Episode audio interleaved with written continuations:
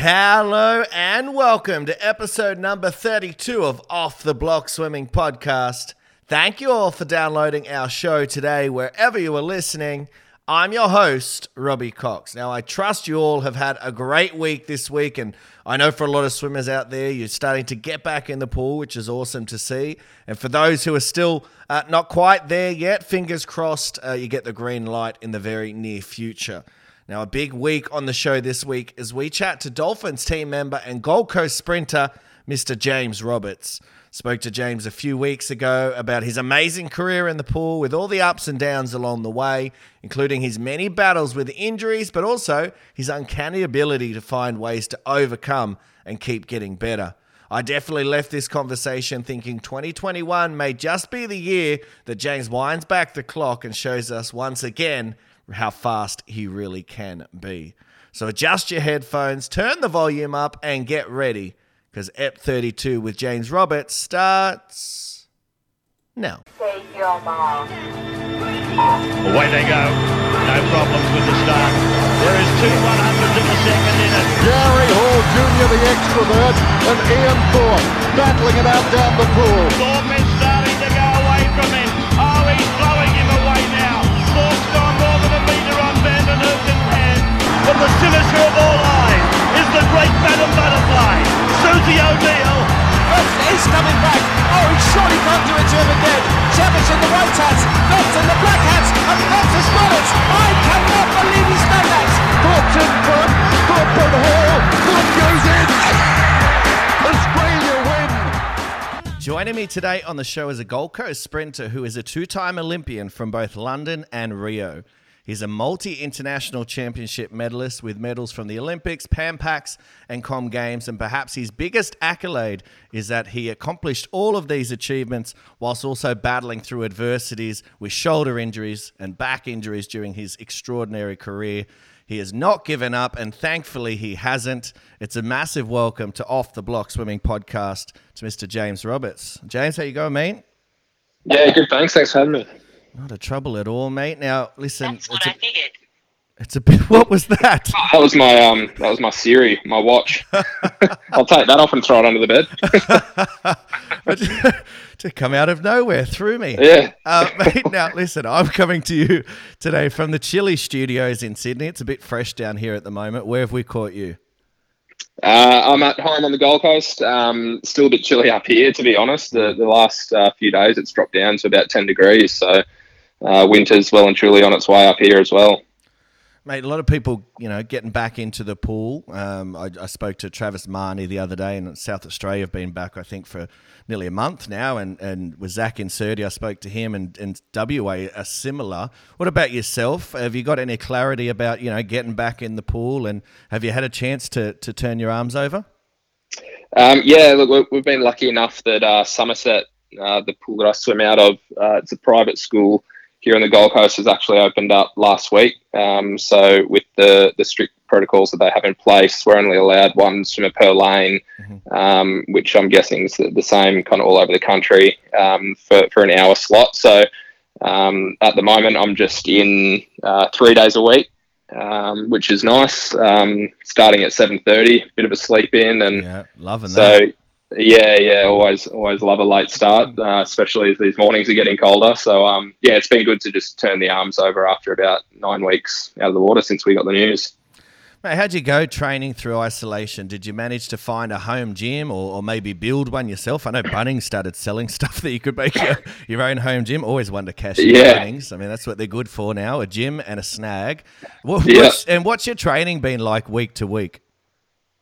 Um, yeah, look, I managed to gather um, a few bits and pieces from um, a gym that I use, and I bought some stuff online as well. I think they were the only one of the real businesses that have kicked on through uh, this has been gym equipment and yeah, places like Bunnings. So um, I got got what I could uh, to to have a little setup at home, um, and just and you know enough to get by um, without much of that kind of larger equipment that I use at a gym, but um, doing what I can, and I'm, I'm kind of walking uh, nearly every day. I've never walked so much in my life, um, which I think the rest of the Gold Coast are thinking the same thing because it really doesn't seem like we're going through a, a global pandemic when I go out for my walk, morning walks. Everyone's got the same idea, but it's um, it's it's nice to get outside and, and mix things up for a bit um, outside of the pool and being able to surf a bit more as well, which um, you know I love doing. But when I'm in kind of hard training, I um, just opt to uh, you know stash the board away, and I hadn't actually surfed in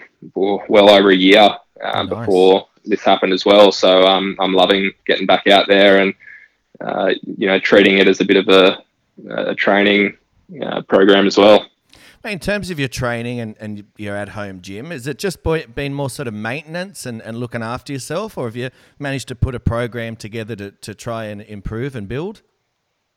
Yeah, I put a rough program um, in place, but the same time, I'm just trying to keep it um, pretty uh, lighthearted and um, just enjoy what I'm doing mostly. So if I wake up one day and I don't really feel like, uh, you know, doing a solid lift, I'll, I'll go yeah. for a walk and go for a surf and. Yeah but you know, I'm still doing uh, about four four gym sessions a week and walking every day and surfing a few times a week as well. So, um, like I said, just enjoying the the time um, and, and the flexibility of kind of training on my own terms, and mm. um, which I think is pretty important at the moment because we do now have such a long um, road ahead of us uh, for for Tokyo next year, um, and you know, there's there's a lot of time now, so it's um we don't really need to be pushing anything too much at this stage, but it has been good.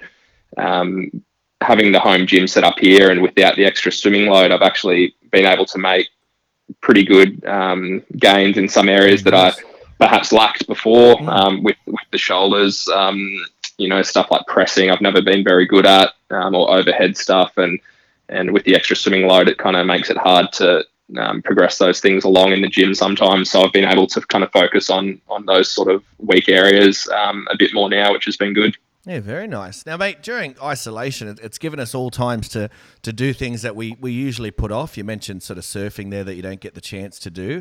What else have you mm. been able to do? Have you, you know, reading books, uh, taking a course, doing bloody puzzles? I saw everyone was doing a puzzle. My wife did a puzzle and she was getting very frustrated with it. Did, did you get stuck into into anything over the last two months that you might not have had time for before?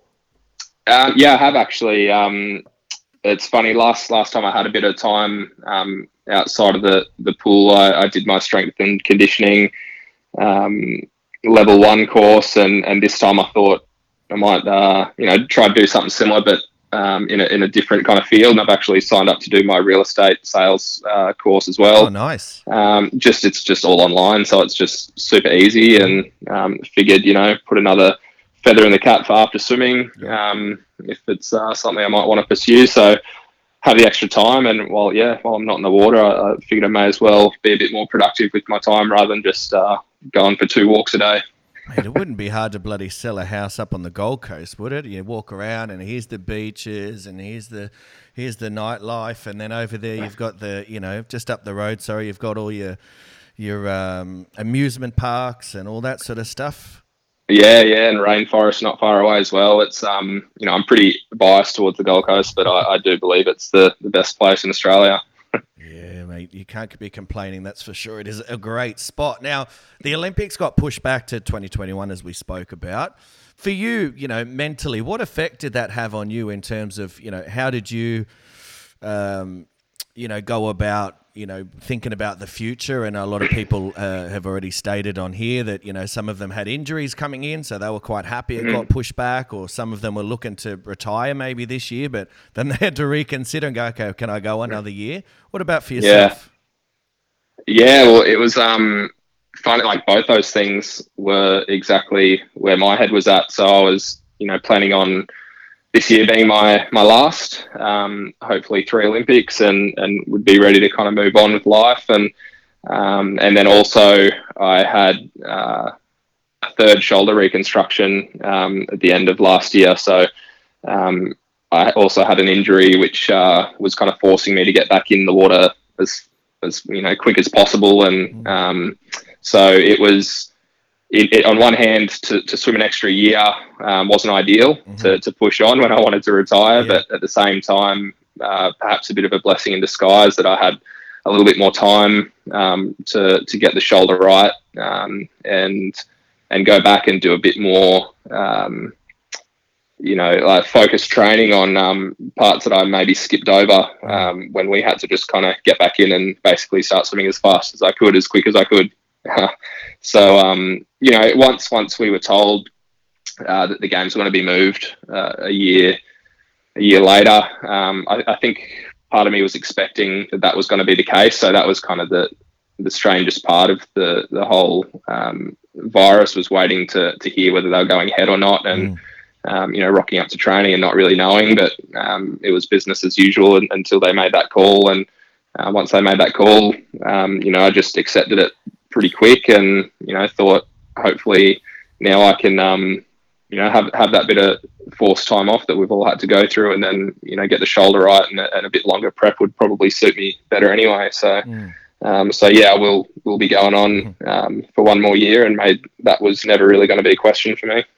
It's an interesting point you make there in terms of this whole pandemic and everything being pushed back, and even in terms of, you know, are we allowed back in the pool, are we not? And I guess the hardest thing is that we're not in control of anything, right? So at the moment, like mm. everything is out of our control, and doesn't matter how many times we ask a question, you don't get the answer until they want to give you the answer. Are you someone yeah. that deals okay with that? I mean, for me, uh, you know, it's been a, a struggle at times because I'm someone who, yeah. who likes to be in control. What about yourself?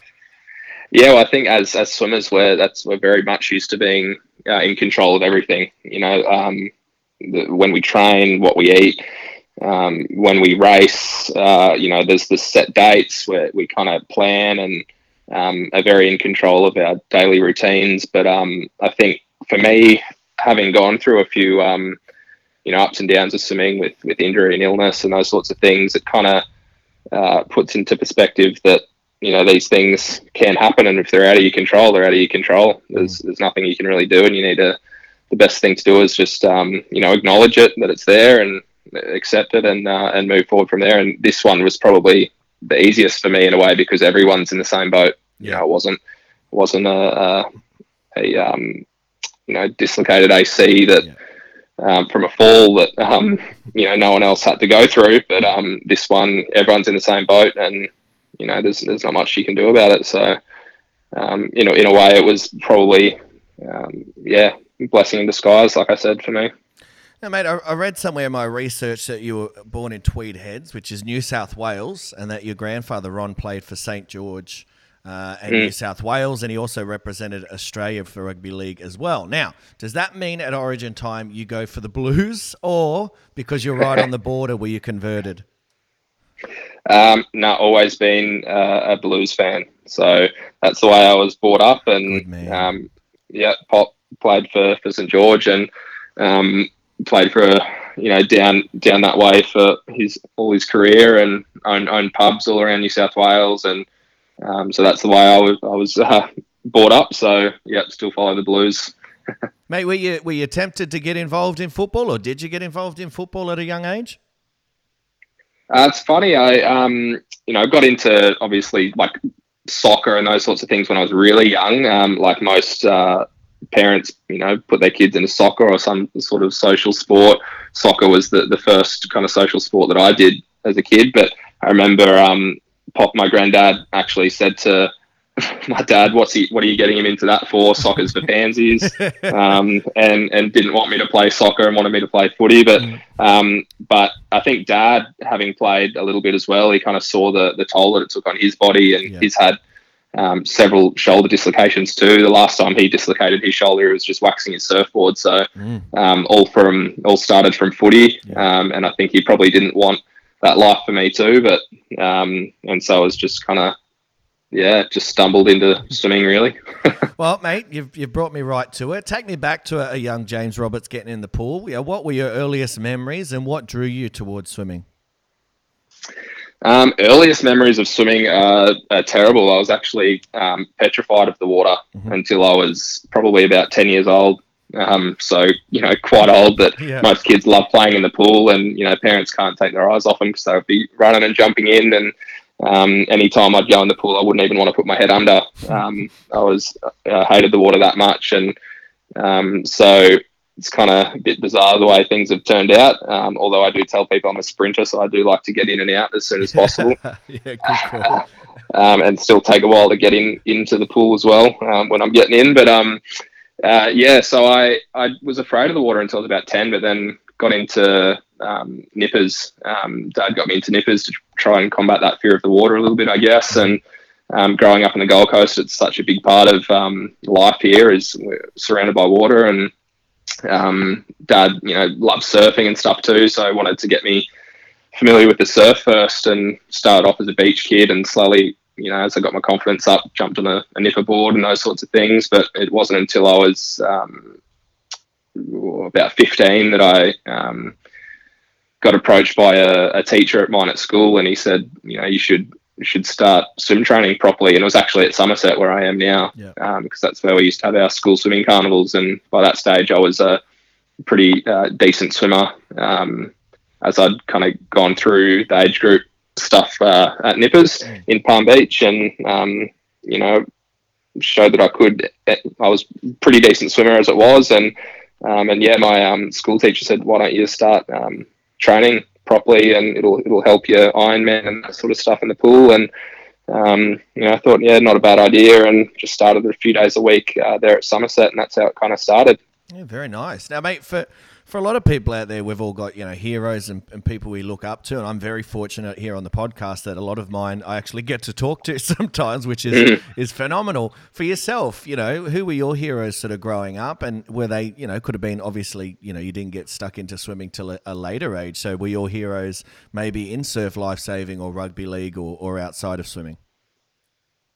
Yeah, I guess um, because I didn't yeah come into the sport quite late, I wasn't that familiar with a lot of uh, the swimmers, but I do I do remember watching the the 2000 Olympics, and I know um, you're a huge fan of that that relay, yeah, and uh, yeah, which uh, you know I think a lot of people um, would be in the same boat as well. But um, I remember seeing that, and you know the likes of Thorpe and Michael Klim, and then of course Ash Callus, who's now my coach, and um, you know, it's been it's pretty amazing to now um, having come through the swimming ranks and and know all these guys and you know be friends with these guys and they're all you know great bunch of blokes and you know fides as well. And um, so I guess you know my earliest memories of, of kind of seeing that stuff and seeing those guys you know I never thought that I'd be um, you know have the opportunity to even you know race alongside some of them um, as well. So um, that, that's that's pretty cool. And I guess yeah, in terms of role models, um, as I got older and, and was training alongside him, I'd, I'd have to say as much as he'd, he'd love hearing it and, and boost his ego even more. Um, you know, the, the, old man Ash is, uh, yeah. he's, you know, become more of a, a, mate than anything. But, um, you know, when I was training with him when I was, you know, 17, 18 years old, I guess he was, uh, yeah, the role model. Yeah, very nice. Now, mate, you mentioned there before 15 was the age, you know, things started to get a bit more competitive for you. You know, what did mm-hmm. that look like those early years of you starting to, you know, compete more and, and, and you know, go to more competitions mm-hmm. and race? Was it easy? Were you finding yourself at the front of the line? Were you finding yourself mid pack? Were you behind? How, how was that for you? Um, yeah, so 15, my first, um, some of the, the first footage we have of me racing, I, I watched it not long ago on, on the old um, hand cam that dad had all pretty blurry and, and shaky but it's um you can see i'm definitely a surf swimmer. Um the the technique was terrible and um but i think i just muscled my way through. I was pretty much bigger than most most 15 year olds as well which which helped me but um look i wasn't anything you know, wasn't lighting the world on fire, that's for sure. Like I, um, after a couple of months training, um, I did qualify for age nationals, and um, my first age nationals was uh, 15, nearly 16, so I was kind of right on the cusp, and um, went down there and ended up 22nd in the 50 freestyle. Um, only just made the qualifying time, and that was my my first uh, big race. Um, you know, anywhere outside of Queensland, it, would, it had only been Chandler, which was a massive you know deal for me to yeah. go up there and swim there. So that was um pretty special, and I always remember I just love racing. Um, and after getting 22nd that year. The following year, I came back and got fifth in Perth. Oh, nice. Um, and then the next three years ended up winning the 50 freestyle three years in a row. So um, that's when I started um, kind of training a bit more and, and dropped the surf life saving off to the bare minimum. Um, and that's when, yeah, my coach said, you know, really, you should start focusing on on swimming a bit more. And I think that really showed after that year in Perth where I got fifth, that's where I started taking it a bit more seriously and um, realised that I had you know the potential to to maybe yeah mix it with the, the big boys one day. Mate, you're obviously, you know, known for being super fast in the 50, as you just said, and, and also in the 100. When you were sort of, you know, 16, 17, were there, were there any other events that you like to race, or was it specifically, you know, you like to get in and get out nice and fast? Yeah, no, it was literally just the 50. Yeah. Um, even the 100, I, I didn't really start swimming the 100 um, well, I'd say, until I uh, went down to Canberra when I was 19. Um, so the, the 53 um, was definitely always my event. But I think um, the potential was there for the hundred, but I just never did enough work, or um, you know, had a lot to learn in terms of how to race a hundred. Um, so you know, those age national years where I won won the fifty three, I wasn't even making the final in the hundred. Um, I think it was the the final year where I was eighteen. Um, I think I just made the final and I was last in the hundred free. So and that year I uh, broke the Australian record in the 50 as well. So um, I was, um, you know, super quick in the 50, but the hundreds had a long, long way to go. And it wasn't until I moved to Canberra um, and trained under John Fowlie that, um, you know, he sort of said, basically forget about the 50s, the hundreds where you want to be. Um, the hundred, you know, you got that opportunity to, to race in a relay and, um, and then ended up uh, with with an individual spot after the first year of uh, training down there. So um, I think the potential for the hundred was always there. I just needed to know how to race it. Mm.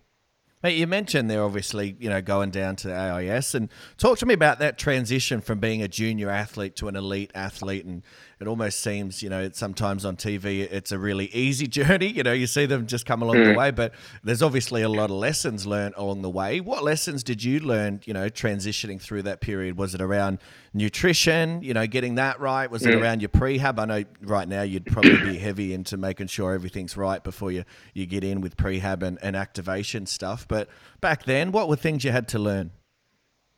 Yeah, well, the the transition's different for everyone, and for me, um, having come into the sport quite late, I had so much to learn. Um, you know, like you said, nutrition, recovery, um, even uh, you know the ability to to push myself beyond what I thought I was capable of, and um, so for me, the the kind of make or break was was moving to Canberra, and it was the same time that Ash was looking to retire, mm. um, and you know I had him as a training partner, and uh, you know, he kind of said he, he wasn't going to be around there forever. And if I, you know, wanted to take it to the next step, it was either um, US college for me or um, the AIS in Canberra.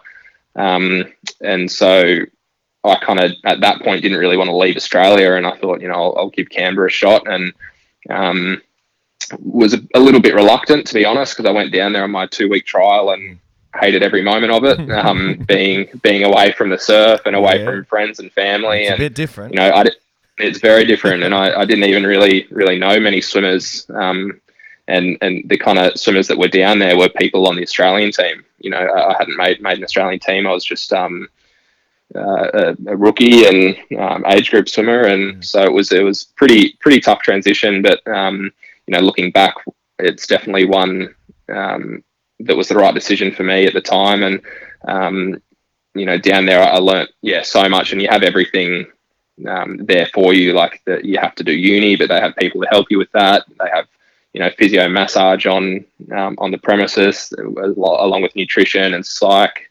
Um, the the physiology and that sort of stuff, like cameras. Like I'd never done anything like that. Mm. Um, so it was quite a change for me. Um, and then also, you know, going from training probably six times a week, if I was lucky, to, to 10 times a week. Mm-hmm um, you know, with with really structured gym and um, so yeah, it, it, literally was um, so different than what I was used to, but um, taught me a lot of lessons and. Um, I think uh, you know I definitely wouldn't be where I where I am today if I hadn't have gone down there and ended up staying there for about five and a half years. So, well, mate, it definitely worked for you. As I said, you know, the I think the following year uh, you make the Oceania team, 2010. Oh, well, that might have been the year you went down there, but also 2011 yeah. you make the world champs in Shanghai. What was that experience like for you? And this is obviously your first major meet. So how did you find that mm. experience? Yeah, that uh, 2011 would would definitely be my breakthrough year. So um, I moved down to AIS in May of 2010. Um, and then kind of trained trained down there through winter. Our first winter down there was shocking, um, shocking to the system. Um, I can imagine. but, um, but you know, I went from being a fifty point two swimmer um, that year. I, I made um, I think I got twelfth in the open hundred meter final um, in in twenty ten, and then 2011 after being in Canberra, I ended up getting second um, with a 48.7. So um, and that was the kind of same year that they they dropped the suits as well. Um, in 2010, uh, so uh, John, my coach, um, you know, decided that we weren't really gonna we're gonna start phasing out those suits early because the the rule had come in and. Um, and I think uh, the timing for me was was good because I was still learning how to swim 100. I didn't know how it felt to swim in one of those suits. I never got the chance to to do 100 in one of those suits, and um, you know, to to take uh, that big chunk off my time that first year was um, was amazing, and um, I think it was pretty unexpected um, as well. Kind of people knew that I wasn't the strongest hundred swimmer, but we kind of kept things pretty pretty under wraps, and um, I'd do 100 meter time trials every Friday. Mm-hmm. That was a thing in Canberra. Um, uh, you know, along with uh, Tommaso and um, Alicia Coutts and Ben Treffers and um, Cam Prosser, and we'd, uh, we'd we'd get up and and do 100 time trials every Friday. And I slowly saw my time kind of coming down. And I still remember the first time I did a 100 uh, time trial. Um, it was shocking. It was 53 um, when I first when I first went down there. Um, and then we didn't do it again for a while. We just did a bit of a training block, and then I, I got back to, to my PB pretty quickly at 50.2, and and then um, one day I went 50 double O, and and it was all about we just wanted to crack 50. And the Friday night time trial went 50 double O, and John said, "Come back in the morning, um, swim down, come back in the morning. You're doing it again." Um, and then I went uh, 49.6 um, in the morning. So um, so yeah, it was. Uh, a big learning curve for me and, and going in doing those time trials and those sorts of things i had the confidence that i knew i could race fast and um, and yeah so 2011 to get second we were just thinking about um, getting top six to hopefully sneak on for a relay and ended up coming away with an individual swim as well so um, that was definitely a pretty uh, special moment in 2011 Mate, talk to me about the championships itself over in Shanghai. Now, you, you mentioned just there yourself that you sort of were late to it and you're always sort of trying to play catch up in a way. Now, this was your first big meet. How was that for you? And did you learn any lessons over there that, you know, you look back on now and you think, okay, I still carry that with me today? Um, yeah, definitely. Um, probably uh, one of the biggest lessons I learned was was in 2011. I'd say um, it w- wasn't a bad meet for me. I um, so I'd gone 48-7 at our trials, and um, over there I narrowly missed the final. I think it was 0.02 or 0.03 missing the final, but I, I did a PB. I went 48.4. Um, and so you know we couldn't really ask for much more Yeah. th- than that, and um, it was it was definitely disappointing to miss that final. But um, uh, earlier in the meet we had the um, the four x one. So 2011 was um, the the last year that we won the relay. Um, last time that we'd won the relay, the four x one, um, and I was part of that team, and you know I had the individual spot. I was the second fastest uh, hundred guy, but John um, was actually the relay coach, and uh, he he still thought that I was um, you know too raw, and um, that we had the likes of you know Maggie, who was the quickest in the world, come away with the world title that year, and we had Eamon Sullivan, you know former world record holder, Matt Targett, been around forever, um, and um, so it was a pretty pretty stacked team, and um, you know John decided to to actually leave me out of that final team basically before we'd even swum the heats, um, said to me that I wasn't going to be in the final. Um, of course, unless I did something unbelievable in the heats Yeah, that you yeah. couldn't argue with. But um, that was that was what was said, and I remember kind of being in in two minds about it. But you know, John, I believe he always made the the right the hard calls, but the calls that kind of needed to be made, and um, you know, it was pretty tough sitting in the stands, um, knowing that you know my heat time was still, you know, solid enough to to had been in the final. Um, but uh, you know, he went with the experienced team, and they came away with the gold medal. Um, and I, I remember that the lesson that I learned from that year was I, I knew that, that the next year, um, you know, for a, hopefully a debut Olympics, I uh, I didn't want him to look at me as being that green swimmer who um, you know maybe doesn't have the experience or you know the time um, didn't reflect what he thought you know would have been in that final. So I remember thinking this next year I'm going to work you know the hardest that I've ever worked to to even just get to the Olympics, but for me, it was about being in that relay. Like I remember watching that relay, sitting in the stands and seeing them win the gold medal and being so stoked. But then also, you know, you see other people on the team kind of looking at you, how you're reacting. You're like, you don't know whether to cry or be happy. And Yeah, yeah. Um, you know, it was it was definitely happy, and I, you know, had goosebumps. But then, you know, thinking that you you could be in there too. So, um, so the next year I went away, and that was just in the forefront of my mind that that whole next prep and um, Sort you know, going wanted into to, to I guess you wanted to leave no doubt, mate, that you know, no, Yeah, when he yeah. writing down that list, that your name Yeah. had to be on there. Yeah, exactly. Um, so yeah, that was uh, you know a big driving factor in in how I got to my best hundred time ever. Um, and you know the you go through the ups and downs, and that was definitely a roller coaster. Kind of coming away with still with the gold medals, being um, part of the the heat team, and um, but you know I just knew that that's something that I wanted so bad. And and, and Olympic year the next year, it was um, I was going to work my butt off and um, and I did that and had a, had a great prep, and um, that's when I, I came away with that. Uh, you know, still a best uh, best time in the hundred. So um, I think I, I probably wouldn't have come away with that time if I hadn't experienced that the year before as well. Mate, you've led me straight to it like a pro that you are. 2012 London Olympics, um, you know, perhaps your best performance. Um, well, it is. It's not perhaps. 47 6 3 in the trials to qualify for the games. Um, very, very slick time. I'm always interested in terms of when people go their very fastest and the very best ever, and even the world record holders. You know, sometimes they don't get back to that that time. What in particular with that race, you know, helped you go that fast? You you talk about there obviously the preparation. Mentally, you were very very driven. You know, we know that Yeah. now. Uh, physically, you know, were you also was it a, a matter of uh, mental and physical matching at that time? So you were just at the best you've ever been. Yeah, I think you know for a best performance, um, you know, not always. You don't need all the stars to align, but for me at that at that point, like I said before, that 2011 year um, was was a big motivator for me, and I just worked so hard, and I had you know minimal interruptions, um, if any, uh, which for me is um, pretty pretty rare. Yeah. Um, and um, you know, I remember just getting to trials and being being confident that I was able to mix it with those you know big boys. Like um, I'd got second the year before, and um, I felt fitter. I felt stronger.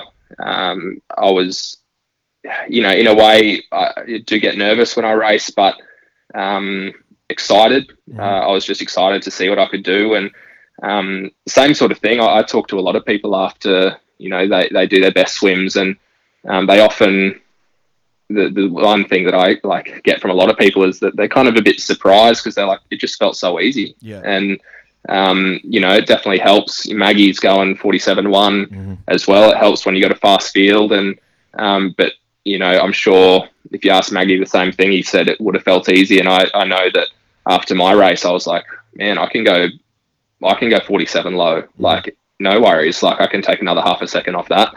so um, I think um, you know when you do swim your best race, it's um, you're relaxed and you feel like you can give something more, but it, uh, when you actually look at it, it's probably part of swimming fast is swimming relaxed, um, and then having you know a good preparation as well. So for me, it was a combination of yeah those things, just being super motivated from the year before, having an awesome prep, um, fast field, and ready to go, and was yeah relaxed and just wanted so badly to to make an Olympic team. And um, I remember you know coming home. Um, I've, I've always been a bit of a back end swimmer. I just remember coming home each breath, just thinking, "This is for an Olympic team, and and hopefully for, you know, um, feeling that same feeling that I was uh, up in the stands, but being on the podium. So, um, you know, got to be hungry for it, and and the stars align, and that's when it can come off. I mean, London Olympics themselves definitely had some dramas from an Australian swimming point of view, but for yourself personally, you know, you were quite sick in the lead up to the games. Talk to me about, you know, obviously going 47.63 and feeling so great and making it and you, you know you've you've achieved your goal and you, you're headed to where you wanted to get to a year previously. But then also, you, Mm. you know, your body's starting to let you down. It's not doing you any favors to, to help you achieve it. And you obviously know how fast you can go, but at, the, at that Mm. time, it, it just wasn't happening for you. Yeah, look, London was obviously pretty disappointing. Um, and as you mentioned, I, I did uh, was was a bit sick going in. Um, about a month out, I got a picked up a parasite, um, which landed me in hospital for a couple of days, and was um, had a, had eight liters of drip uh, put back into me. I was losing that that much fluids that I couldn't keep down, and um, that definitely kind of halted the um, the roll that I was on a little bit. But um, you know, about a week out of the water, and I got back in and started feeling you know not too bad, but I feel like it maybe took the edge off me a bit. But um, you know, first Olympics um, was unlike anything I've ever experienced, and you know, I had had an individual spot. Maggie and I were going in one and two in the world, um, so you know, had that in my mind as well that I you know wanted. I, I knew that I was you know a medal shot, a, a genuine medal shot, and um, so the the prep had been going pretty well ever since trials, apart from that hiccup. But um, you know, I think after starting with the, the relay and and you know getting fourth, and that was um, pretty pretty hard to um, you know to, to come away missing a medal and Mm. being being the favourites really. You know, winning the year before, and then um, we had a really quick team, and but um, you know, got moving on to the individual. I think that really kind of zapped me. Um, and the individual kind of didn't didn't perform as well as I'd hoped as well, and again missed the final by I think it was the same margin, 0.03 or 0.05. Um, so uh, that was that was disappointing to miss a final. Um, in, in my mind, I just really wanted to, to be in that final, and and then anything can happen. But um, again, like you know, a lot of lessons learned, and um, that's just the ups and downs of swimming. Mm, Mate, we're eight years on now, and obviously you're a lot more experienced um, and a lot more mature. Do you look back at that and, and think, obviously, you know, you were very early into into your career there. It was, you know, only your, your first major team the year before, and then all of a sudden, you know, you're thrust into the Olympics. You're there. You, Yeah. you know, you're the second fastest swimmer in the world. I remember seeing on TV, everyone had a bloody nickname, and everyone was the rocket. You were the rocket, and then there's the missile, and there's all this stuff, and everyone's just you know, going gangbusters in terms of, you know, how much gold we're going to win and all this sort of stuff. Do you think that was something, you know, that you sort of had to go through to learn and get that experience to sort of, you know, deal with the nerves a bit better? I mean, it's a hard way to go about it, being on the biggest stage of them all, but obviously it's an experience that you, you had to go through. Yeah, like I I think, um, you know, looking back then, like I still remember, you know, London well, even though it was eight years ago. I, I couldn't picture myself still swimming today. So, um, you know, yeah, it was it was only my second um, really big meet, um, you know, with Shanghai the year before. So, yeah, it was it was a big learning curve, and I think, um, you know, as as disappointing as it was, it was still an amazing experience to get there. And um, you know, sometimes that's just sport. Like you you put in the efforts there, you do everything, and unfortunately, sometimes the you know the media love to to play us up, and and when we don't quite pull it off, um, you know, it's a, it's a disaster and all these sorts of things. But you know, that doesn't they can't take away the kind of the hours and the effort that we all put in, and you know, sometimes things are out of your control as well. And um, but you know, being over there and experiencing it, and you know, just getting to swim for my country, like um, that's something that I never thought I would, you know, be doing when I was a, a little nipper at Palm Beach Surf Club. So, um, you know, mixed mixed emotions about it, but definitely going on to um, uh, to, to Rio and able to go to a second Olympics, and you know, and that's why I'm still still around because I, I genuinely believe that uh, our team and um, you know the men's four by one we can still do something special, and and I still believe that I can put in a performance that's career best. Um, so that's what, why I'm still here and still chasing that um, that dream of being on top of the podium and um, al- along with those other boys. So yeah. Very well said. Now, one thing I just picked up on then was you you said you never dreamed of uh, you'd be at the Olympics back when you were a nipper. I was going to say you wouldn't Mm. have thought you'd be at the bloody Olympics when you were back and you didn't even want to get in the water. Yeah, no, definitely. That's why it's um yeah, it's pretty funny the, the way things have turned out. So I often tell people that story that I was afraid of the water, and when I when I have parents come up to me and you know ask me how do I get my kids to enjoy the water more, I just say, you know, that was me. So Yeah. um, probably don't force them. Um, let, let it come, and you know they're not going to be world record breakers at the age of ten. So perfect advice. Um, following those games, mate, I think 2013 you have a decent year, but you know you have a terrible run with injuries um, throughout the next few years. I think you have a lower back injury and two shoulder reconstructions, all in the space of you know those few years. Now we all know, you know, you go on to overcome these setbacks, and we'll get onto Rio in a second. But you know, give me a little insight into you know obviously and again we touched on the olympics was a motivating factor but mate it's not easy to do every every morning to get back up and to go through it again to keep going. Talk to me about those few years with all those injuries and setbacks and and staying motivated.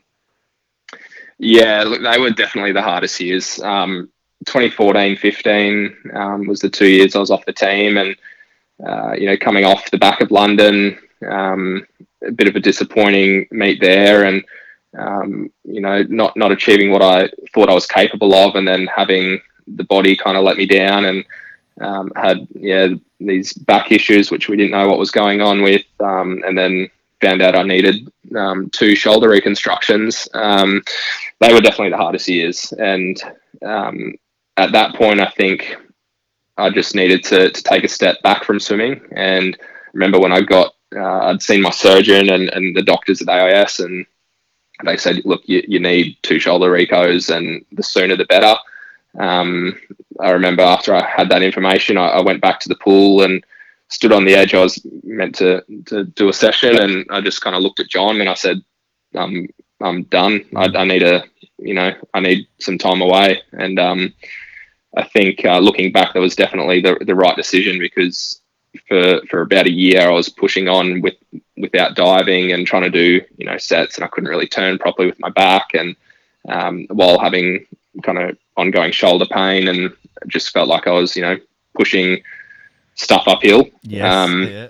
and uh, so I just yeah just it just hit me. I was like, no, nah, I'm I'm I'm done for a bit. Need to get these shoulder recons, and to be honest, wasn't sure if I'd ever really come back. Um, there was a big part of me that that knew that I um, hadn't achieved what I wanted to, and didn't want to end on that. You know, after making just two, um, three teams, and um, and and I didn't want that to be it. So I had the, the shoulder ops, and I had nine months out of the water, and um, you know, got got my head in a better space. And once I could focus on the rehab, and I knew it was going to be a long, long road ahead. And um, one of the other decisions I had to make was to to move, uh, leave Canberra and, and come back home. So I think I just needed a change of uh, scenery as well, and um, and with that came you know a change of squads, and um, so decided to to leave Canberra um, after five and a half years, and came back up home and um, was chatting to Ash about where I might go because you know always come to him for advice, and uh, I remember I jumped in with um, Richard Bond for for a couple of sessions, and those guys were absolutely flying and you know super fit, and I was only doing about a kilometre of uh, pretty much snorkel kick at that stage, and um, it was just going to be too too hard, and and seeing you know guys next to me swimming that fast was going to be you know not not the greatest for yeah yeah um, my mental state to come back. So I just said, to Ash, look, can I just jump in around your squads? He was just coaching a bunch of uh, kids at the time, and he said, "Yep, no worries." So I'd come in at about one p.m. before he'd he'd coach, and and we just started there. It was just to to get back in the water, and I, and each day I wanted to. I just I wanted to get back in the water, and I wanted to progress a little bit, and you know started rolling the arm over, and you know we said we'd reassess once I start um, being able to swim a bit uh, better, and um, and next thing we did a did a meet and raced and um, and I'm still there. So ne- never never never left. Hey, talk to me about that relationship. Obviously, it goes all the way back to the AIS, and, and you know, Ash has not only just been an idol of yours from, from when you were younger, but also a, a mentor growing up, and, and now you're coaching one of your best mates. You know, training with him, and, and at the beginning, um, training with him, and, and how you've progressed through. How's that been for you? Is that obviously an enjoyable um, environment for you? Yeah, I think um, you know, when you're looking at the, the later stages of my career, which, you know, I'm definitely at now, um, I, I, think it works really well. Um, having someone who's been there and done it and um, who's more of a, a, mate than, than really a coach. Uh, I know when I moved to Canberra, I, I needed that uh, heavy discipline and, um, you know, having that really strict routine and uh, now being a little bit older and wiser, um, I think it just, the, the dynamic works well. Um, and it's just about, you know, enjoying training and, you know, we, we work hard, um, still really work hard and, but it's about training smarter, not harder now. Um, being, being a bit older and um, having to modify a few things with the capabilities I have uh, with, with the shoulders and, and um, other things. And so, you know, it works, it works really well. Um, and that's why I think when I started off with him, there was no pressure. And then we, we got to, to Rio and, um, ended up swimming the second fastest hundred of my life after those reconstructions, and you know we didn't really do anything special to be honest in that prep. We uh, we just went hard when I could, and when I didn't, we recovered, and um, we just worked at chipping away each day and and improving, and um, so um, I think after that year, you know, I really thought you know Ash is uh, is, is a good fit for me. So um, yeah, we, uh, we enjoy it. Mate, you mentioned there you, would go on to defy the odds and the and the doctors, and you qualify for your second Olympics in Rio, and you know you, you go on to obviously you know be a part of the men's four x one hundred freestyle relay, um, and the boys would go on to to come away with a bronze medal in the final. Talk to me about that second games experience. You know, how was that for you? Um, and did you did you get a chance to kind of just soak it up a little bit and really appreciate what you'd just gone through for you know two or three years in the lead up to that, and, and you'd finally you know you'd made it back to the big show, which was ultimately your goal, and and it wasn't exactly an easy road. There was a lot of bumps along the way. Did you get that moment to kind of go, yeah, I did it? Yeah, definitely. Like I, I tell a lot of people um, that that uh, trial swim in 2016 to, to make the Olympics um, after going through that was still the proudest moment of my life. Like I just did not expect to to come back. Um, and you know, I was hoping to sneak on again for relay, um, uh, but we just really didn't know where where I, you know the kind of time that I could get back to, and to swim a, um, the second fastest time um, ever was uh, was amazing, and and the feeling of looking up and seeing that three next to my name. You know, like I didn't get an individual spot, but I was I was still well and truly in um, in for that relay, and mm. um, yeah, it, it still, to be honest, still gives me goosebumps today to to think about it, and you know, as when you go through those hard times, I think that just makes um, those little wins that much sweeter, and um, you know, anyone who really really knew me and um, uh, you know, the kind of few years I'd had before. Uh, you know, I remember seeing, um, you know, the people I used to train with in Canberra, like Alicia and and uh, and and my coach John Fairley, who um, you know, is a pretty uh, pretty hard to please kind of guy in, yeah. in training. Like we'd do some pretty good stuff in training. He was, uh, you know, always looking to to go better, and, and that's why he you know produced such good swimmers. But to see him come up to me with tears in his eyes, um, you know that, that, those sorts of moments were, were pretty special um, in in 2016. So to to be over in Rio, I definitely uh, had had a different appreciation for. Um, for being there and um, was was really special games for me to to come away with a, a, bronze medal. You know, wasn't wasn't on top of the podium, but to get onto that podium um, was yeah, just um, so special. Mate, give me um, a little bit of advice or words of wisdom to, to the listeners out there who might be going through some adversities. And obviously, there, you know, you've been through quite a few yourself. Somebody else that might just be, you know, going through something a little bit smaller or could be bigger. But mm. what advice would you have to those guys in terms of staying motivated and ultimately trying to, you know, get back to, to where they wanted to be? yeah, like everyone goes through has their own stuff, and um, you know, to have a dream run through swimming, you'd, you'd be pretty lucky, or, or in any sport. But um, you know, I always think there's so many people out there worse off, um, or who go through much much harder things than than I have, and mm. but I think just that. Um, just that idea that you know when when you do go through something so so you know those low times or something so hard that when you come back you might not get back to your best. Like i said the you know never got back to the forty seven six i did the the four years previous but to come back and and do a time that you know i didn't even think i'd be capable of um it, it, it's it's amazing. So i think you know when you go through those hard times you just need to to realize that um, if you, you stick with it and um, you just focus on short term goals and not the long term goals, it's easy to to uh, kind of look look ahead. And I could have easily you know jumped in with with those guys at Bond and seen them pumping up and down, um, you know, swimming super quick. And I could have thought, no, there's no way I'm going to get there. And yeah, yeah. I could have quit there, but and that's why I went to Ash, and it was just you know the the K of snorkel kick starting off, and it's just those little steps and um, I've I've uh, told a lot of people this this quote that I love, and a lot of people probably heard me say it a thousand times before, but uh, one that really stuck in my head. That whole preparation was don't count the days, make the days count.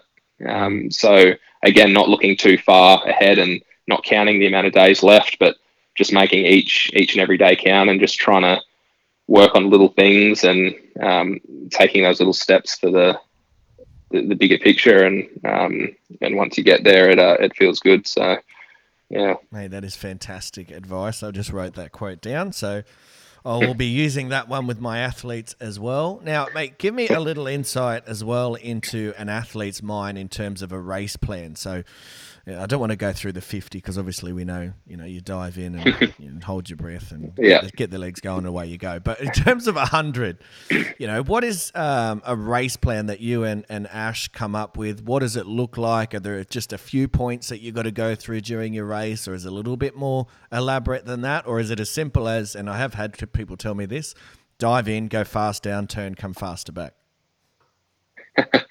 um, yeah, I don't look at it quite like that. There's a bit more that goes into it, but yeah. and and this is what I learned um, how to race a hundred. Um, you know, in Canberra, I, I, figured out that I was actually uh, a stronger back end swimmer than than using that 50 speed and turning around and trying to hang on. I was actually better off, you know, conserving a little bit of energy down that first 50 and then really building through. So, um, you know, swimming at the end of the day is all about who slows down the least. Essentially, uh, you're never traveling as fast as when you first hit the water. Um, and you know, just because you turn first at the fifty, you you never really see those guys finish first at the end of the hundred. So. Mm. Um, that's what I really learned um, when I started racing them. And when we did our time trials, I was always turning nearly body length behind and then coming from behind and chasing.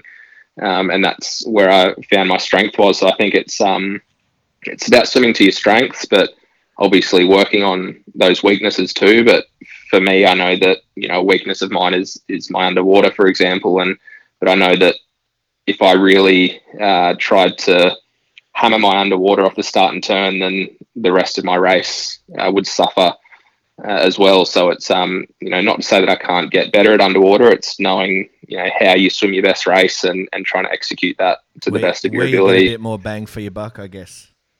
Exactly. Yeah. Yeah. So.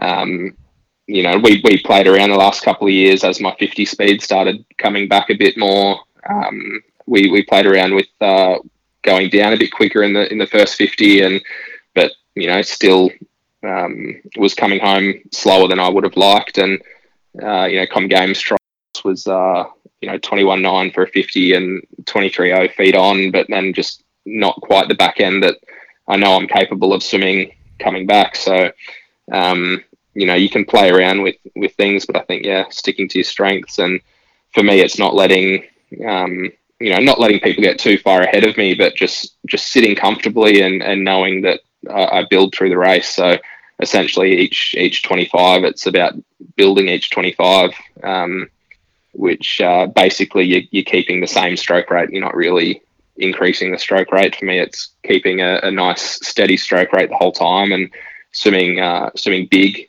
um, that's one thing I, I learned to in Canberra was about holding good water and swimming big and um, big and strong. So that's what works for me. And you know, it's not always what works for everyone, but um, the the hundred is the kind of race that it's uh, it's not really a sprint.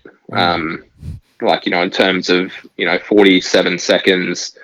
Um, when you compare that to athletics, you know, they're running on the track in 43, 44 seconds um, for a 400 Yeah. and you know the 400 although it is deemed a, a shorter event it's definitely not like the 100 so um 100 on the track that is. So yeah so 100 freestyle is still uh, a bit of tactics go into it. And um yeah i think learning learning how you you need to swim it to, to suit your ability of swimming and um, and then just practicing that and then yeah once it all comes together that's when you can make those big drops Absolutely. Uh, mate, again, some great advice there. Now, I- I'm after some more advice from you. I'm asking a lot from you today, but what about a pre-race playlist, mate? What what do you listen to before you before your races, or do you not listen to anything? Um, no, I do. Um, that's something that uh, we played around a lot with when I was again learning learning uh, you know how to how to race. It was also you know not just how to execute the hundred swimming. It was about the mindset going in and before. And I remember as I was uh, coming through the age group nationals, I used to listen to the like heavy rock or Yep. um, you know that real real pump up music for those 50 frees and and then um, I kind of went the opposite way when I, when I went to Canberra and started training for the hundred a bit more. It was more about um, I, I listen to music that just puts me in a good mu- mood. Mhm. I think sometimes if you get that that real pump up music for me personally, um, you know stuff like that can increase your heart rate. It can um, you know take your mind off off the uh, task at hand and uh, yeah, execution and that sort of thing. And um, you know maybe for a fifty, like a guy like Ash, I know a few of the songs I used to listen to were were songs that Ash used to listen to before he raced his fifty. But you know he he looked like he wanted to rip someone's head off or break break the blocks when he jumps in, Yeah. um, which I'd seen him do several times in training. Um, but yeah, for me, it's, it's more um, kind of chilled music to be honest. Um, really, really calming sort of stuff, and or just um, you know a, a song that puts me in a good mood. So yeah. Mate, what do you get up to away from the pool? I know we're only just starting to get back into it now. Um, and, and you mentioned there was some surfing and stuff like that, but that's since you've had time to, you know, not have to train. When you are in sort of the full swing of training, you know, how do you like to spend your time away from the pool? Yeah, look, I like to shut off completely, really, from from training. Um, I a few years ago now, I finished a, a degree in advertising and marketing, so I was always studying. Um, and then after that, I did um, did my, my coaching, swim coaching bronze course, and and the strength conditioning one that I mentioned earlier. Um, so you know, we often have a lot of time through the day to do stuff, and like I said, doing the real estate thing now. Um, I think it's important to just have little things to to keep your mind off the swimming as well. And um, I don't really surf when I'm in full training, like I said, but uh, do spend a lot of time down the beach. Um, you know, I dabble in a little bit of golf. I play a terrible game of golf. Um, uh, a little bit of guitar, um, and yeah, just um, basically just trying to tr- switch off from from swimming when I'm not there, and uh, don't mind a good good nap as well. Mate, it's funny. Uh, it's funny you mentioned golf. Uh, as you were talking before about you know your PB, your best race, and you felt like you know you didn't even really try as hard as you had before, and you, Oh, you managed that- that. That is golf to I, yeah, I was Yeah. just thinking the other day. I was at the driving range and I hadn't played for ages, and um, Yeah. I was just trying so hard and just shanking them Yeah. and all sorts of things. And then I just hit this ball that I felt like I didn't even try. It didn't even felt like it connected. Felt like I just sort of kissed it off the tee, and Mm. Yeah. it went flying straight. Like I've never hit it before. Yeah. I was like, "All right, let's do that again." And the harder I tried, exactly the worse I got. So I never got back to that shot. So yes, I can Yeah. definitely uh, go with you on that one. Yeah, no, it's so true. Um, and, and that is an example I tell people too. Um, and I, you know, it's playing within your capability. Like I, I play with mates and, um, you know, they'll go and smack the driver and it'll go four fairways over and I'll just stick to my capability. I, I play with a pretty much tee off with a, with a five iron or, um, or higher, and um, just stick to my irons and, and not put a lot of effort in and um, play within my capabilities, and that's how you get it done. But yeah, seriously, same thing. The, the more relaxed you are, those sorts of things, and um, the, the better better the outcome. could see my daughter was at the driving range with me, and you know she can't really talk much yet, but she was just looking at me, shaking her head like every time I'd shake it, and I'd start swearing, yeah. and I'd look like I want to throw the club, and she'd look at me just, what is wrong yeah. with my dad? He can't even hit the ball. Um, yeah, mate. You, you mentioned there, you know, all of the stuff that you, you you're training on and you, are getting into with coaching and strength and conditioning, and uh, you know now real estate and stuff like that. Talk to me about that sort of training and life balance and I guess it's not even so much just with swimmers. It's it's in life, you know, with, with work and home life. And mm. myself, I've got a family. How do you go with, with finding the balance and making sure you know you're giving hundred percent of yourself everywhere you are? Yeah, it's super important, and um, you know, I think it's something that uh, I've got mates who you know work nine to five, and and that's their priority is obviously work. And for me, I'm lucky enough that I can call swimming work, um, and that is really the priority. And um, you know, I fit in things around that uh, to balance it out. And and on the flip side, my mates, you know, use exercise and stuff to balance out their work life. So, uh, you know, I'm, I'm, lucky enough that I can stay fit and um, you know do what I love and uh, call it call it a job. But it, it is still important to to not fully um, you know immerse yourself in in one thing. I think um, that you know, as we've spoken about before, there's ups and downs with everything, and you can't rely on that one thing for for happiness, and it's not going to last forever as well. Um, I'm lucky enough that I'm still going, and didn't think I'd be swimming, you know, into I'll be in my 30s next year, so um, it's it's important to have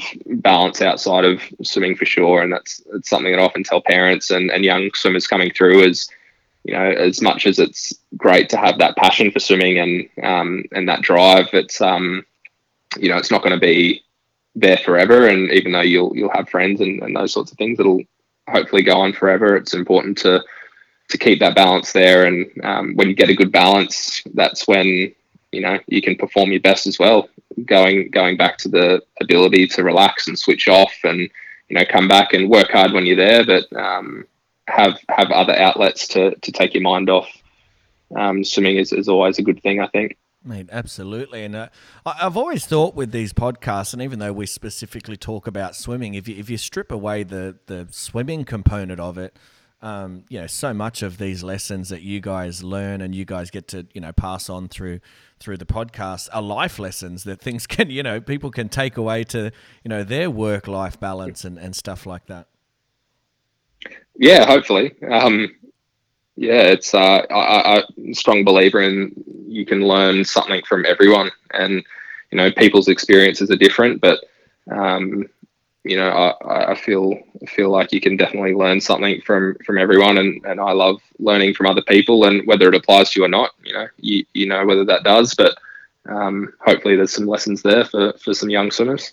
Hey, along those same lines, you know, when you hang the togs up, and I know you've got one more year left in the tank to, to try and get to Tokyo, but you know, when when you hang the goggles up, have you put much thought into you know where life's going to take you next, what your next step is?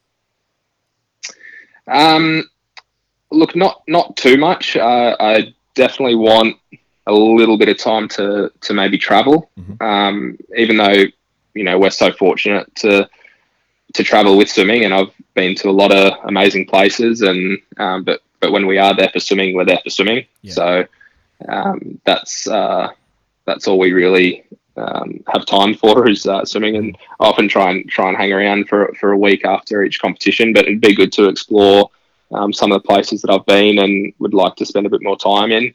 So I think I'll definitely take some time for myself um, and and travel and um, and then after that, don't really know to be honest. Uh, something in sport would be great. Um, uh, I do a bit of um, work for Adidas swimwear at the moment uh, on the side, and um, so something in you know marketing with with sport or um, perhaps coaching. Always, um, I never thought that that would be uh, a, a, route that I'd take, but the older I've got, I feel like um, you know I feel like it's something that I I could be pretty passionate about, and you know making sure that swimmers are enjoying um, just life, Yeah. basically, and then and then swimming, um, you know, fits into that, and then um, so yeah, perhaps that doing the real estate thing. Never know.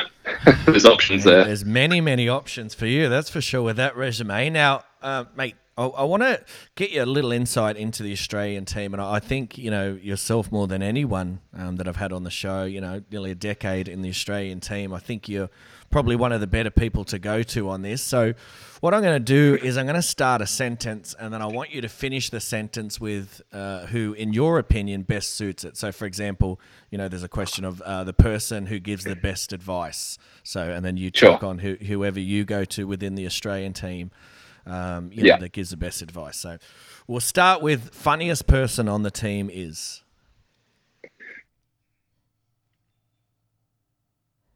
He'd like to think it's Zac. Yeah. He'd like to think that he's the funniest person. Yeah. He's he's yeah, he's all right. Um, I'd say probably probably Kyle. Um, Kyle's just a big goofball um, for for those who know him, and he always uh, cracks me up somehow with uh, um, just just his mannerisms and and what he has to say. So I'd probably have to say Kyle probably makes me laugh the most. It's funny you mentioned Zac, mate. His um, his episode on the podcast actually comes out today, so he and I'm pretty sure he answered. Good timing. I'm pretty sure he answered himself when uh, when it said Yeah. funniest person on the team. Uh, what about Yeah. leader or leaders of the team? Uh, leaders, uh, I'd probably have to say there's probably a few people that stick out, and, and some of them are probably the obvious ones, like uh, I guess Kate, um, been around forever, um, and you know again has uh, a lot of experience and some great advice. Kate and Bronte, um, Bronte the same. Um, Tommy Fraser Holmes as well. He's, he's been around for a long time and probably see him as a, a bit of a leader as well. So yeah, I, I'd say there's there's a lot of people you could say say are leaders. I think um, uh, you know, all round, most of the people, well, all the people on the team now, I, I could see um, being being great leaders. So yeah, Mate, what about best singer or dancer on the team? You, you would have had a few night outs with the with the team after competitions and stuff like that. Is there anyone you've seen cutting a rug? oh, best singer. Let's say Zac again. Put him on the spot, and hopefully you can get him back and um and get him to sing because I he, he to get posted something the tell me other a day. bloody. Which I tried to get him to tell me a bloody joke because he obviously wants to, you know, get into comedy and um, you know. yeah, he you put him on the spot. Yeah, and he wouldn't do it. So we'll we'll try Yeah. again. Try to get him to sing. Yeah. Um, it's shocking. Um, ah, best dancer. You know, I'm gonna have to do a Zac and say myself. Okay. Yeah. Getting on the dance floor. Sp- Well, on the Yeah. Coast, mate, of course. There's plenty of opportunities. Um, mate, what about person with the biggest quirks? Are there, is there anyone around the team that you see on pool deck just doing some, some weird and funky stuff? Um, quirkiest person.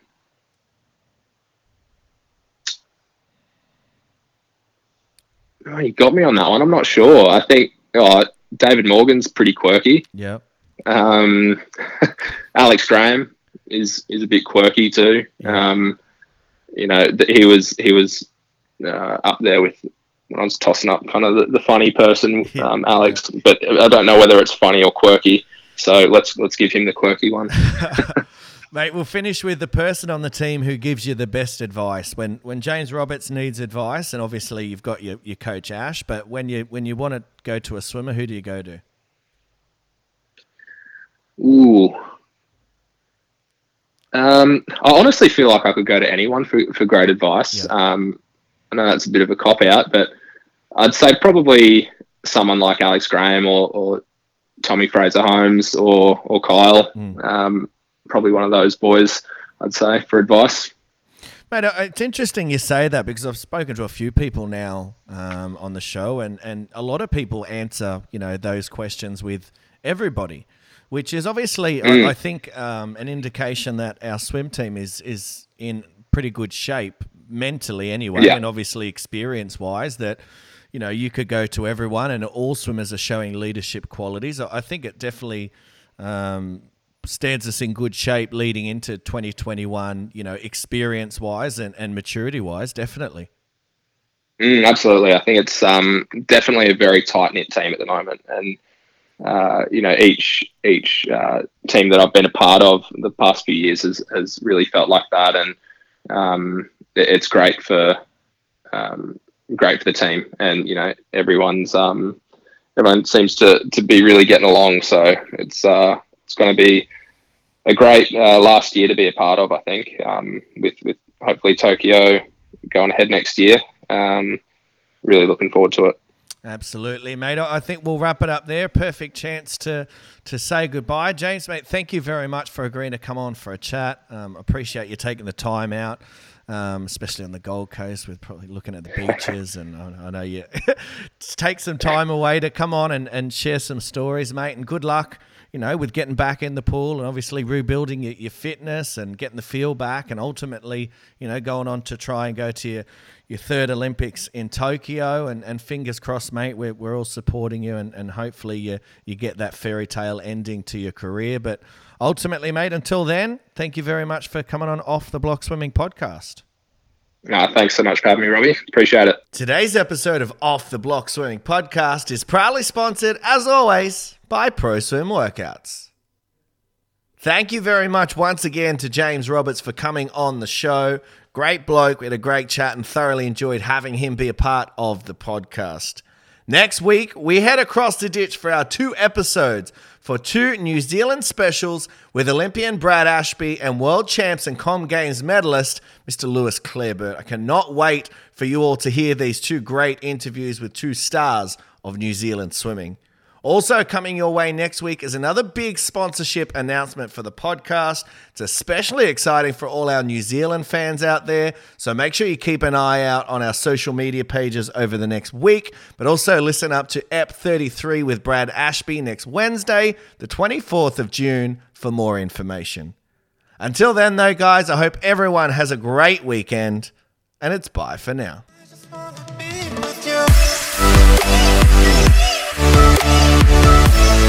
I